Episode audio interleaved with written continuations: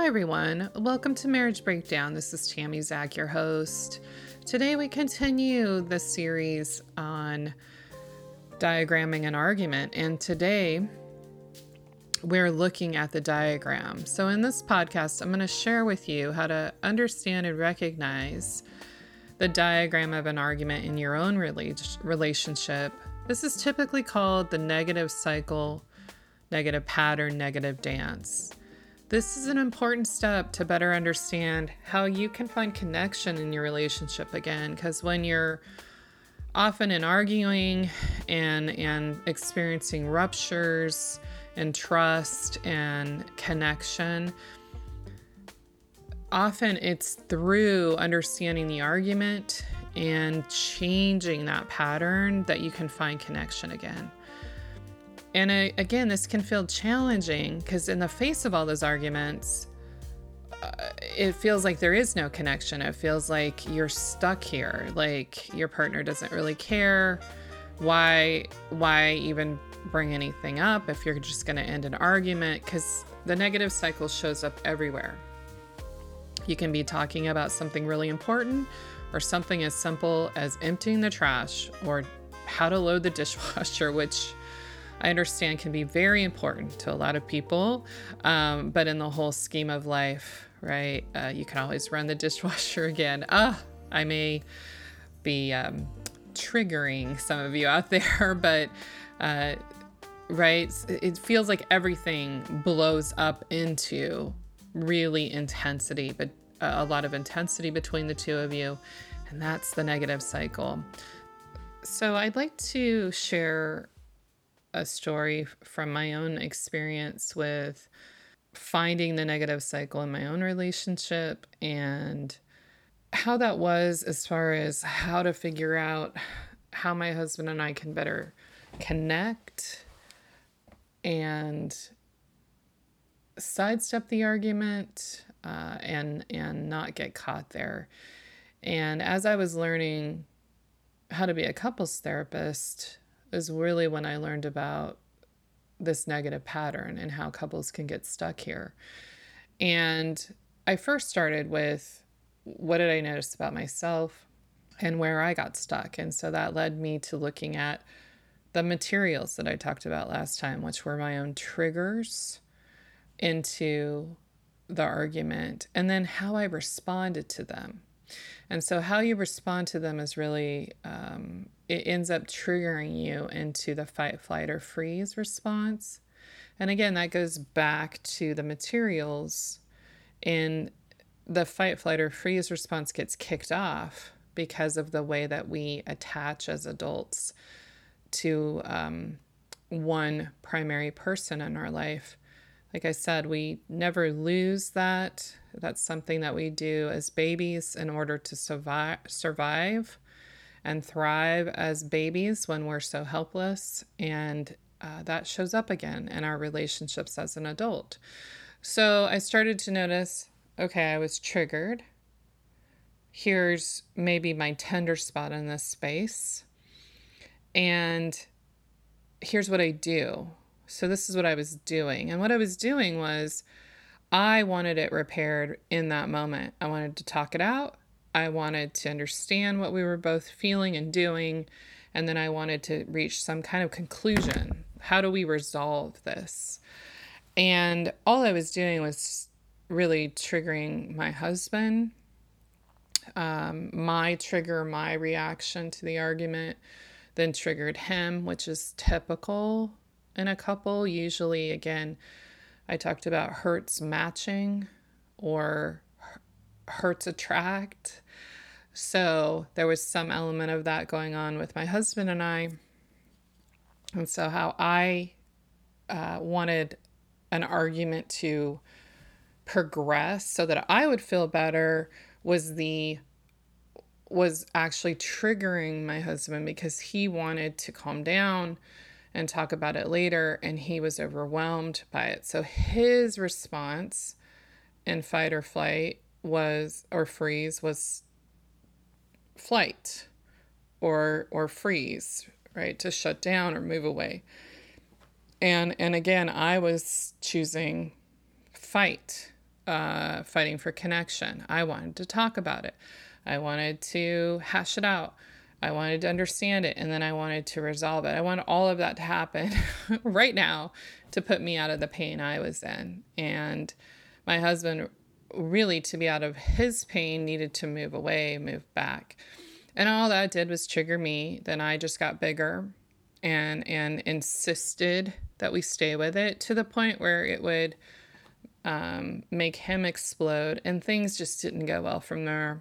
Uh, maybe he had to completely leave, then I'm left there alone. I mean, it just, these were some of the ways that we um, responded to arguments that were, were painful for us when we were first together. And so as I was going through the training, I started to notice these things. Now, I was not, uh, um, I was still in my relationship and still a human being in my relationship. So I could notice it um, and and start to recognize it in myself um, and somewhat in him. Uh, but actually changing that uh, was work, and we'll talk about that next session. So. So, just starting to notice uh, was challenging enough, and trying to do that on my own was challenging too. Um, so, again, as like I said, this is this is kind of the pattern that my husband and I would get into. But as we look at what could be happening in your relationship, what causes the negative pattern? What what what gets it going is this idea of the fight, flight, or freeze response. And that happens because of the materials we talked about last time the way that adults attach and the tender spots, the hurts, the triggers that have you enter the negative cycle. And so, what really happens to set off that fight, flight, or freeze is because of the way that we attach, we don't know the difference between our partner leaving or going away and, and death. We really don't right? And, you know, because a baby's so helpless, that's that would happen to them. And again, if we just say we never lose that, right? And then all of these triggers are going on that send you there. And so you all have a response that you tend to. We all kind of pick one. So some of you have picked fight, fight for connection. Some of you have picked flight or freeze, right? And typically, a couple, uh, cho- one chooses fight for connection, and one chooses flight or freeze, like in the situation with my husband and I. And uh, this can be a very effective pattern for argument for a short period of time because it keeps the relationship going and moving. One partner's always connecting, trying to fight for connection, right? So making sure that there is some level of connecting. The other partner is moving away or f- freezing or moving away, and that calms everything down, right? Until it happens again and that just gets exhausting over time for couples. And then they they start to realize like i said that anything sends them into this pattern. And they're just like why are we even talking right? It's just not sustainable. So what tends to happen from there and a common mistake that most couples make and i've talked about this in other uh, podcast episodes is really assuming that this is all on the other person. And if the other person would stop doing what they're doing, saying whatever it is, the arguing would be over. And some level of thinking that they are the reasonable one. And I have to go back to my example. uh, when my husband and I were caught in that negative pattern, I often did feel that he was abandoning me, that he was not he didn't care that he didn't want to uh, resolve these things with me, that he wanted to leave me in pain. You know, I had a lot of uh, resentment that was starting to build up. And I'm sure he had similar resentment. Why can't she wait until we're calmer? Why does she push me? Why doesn't she hear me? I'm sure he had similar, right, responses. And so the power, the thing that puts you back in connection is when you really focus on how you're showing up. What's going on for you? What are your triggers? What are your tender spots? And how do you respond? What's your typical response in an argument? And so that's really what the exercise is about this week. And I apologize. I realized I ended last last episode without an exercise. So I'm going to add in from last week materials and give you an exercise for today, which is um, really looking at the diagram of an argument, which is the negative cycle. And so start to notice what does trigger you into the cycle. You, not your partner. It's going to be enough work just to figure that out for yourself. Right? You might have been very externally focused on your partner up till now. Now I want to I want you to turn that attention to yourself and try to understand what are those tender spots your partner's heading right? For me, right, when I just talked about that, um, I was really seeking connection and understanding and validation from from my husband, and that was really hard for him to understand when I was pushing and can't we talk about this and wouldn't hear him, right?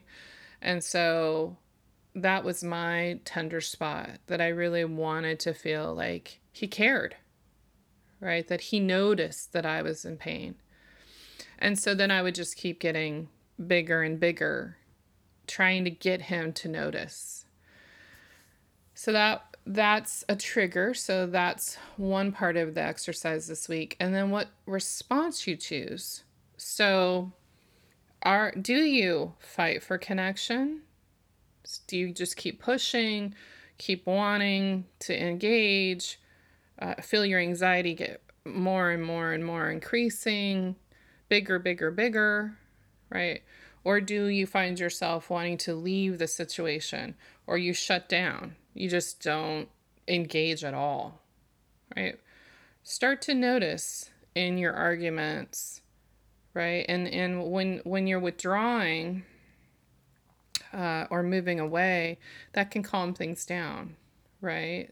So start to notice what is your uh, fight, flight, or freeze response? What is your response in an argument? Okay.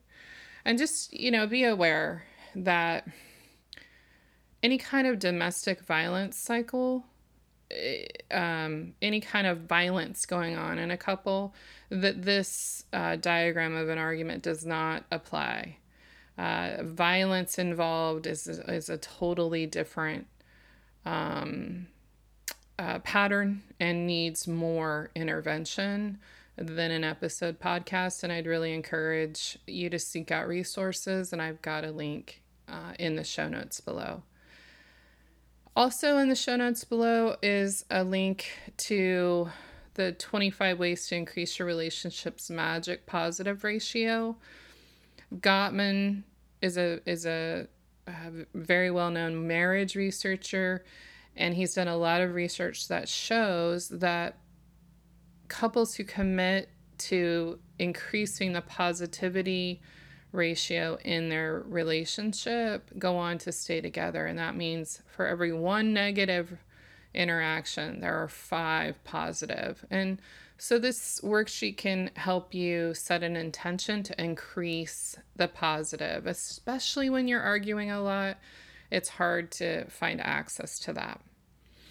So, tune in next week to hear the instructions. So, how do we put all of this together so that we can move arguments to connection? Thanks for tuning in today and looking forward to sharing more in next week's episode on diagramming an argument.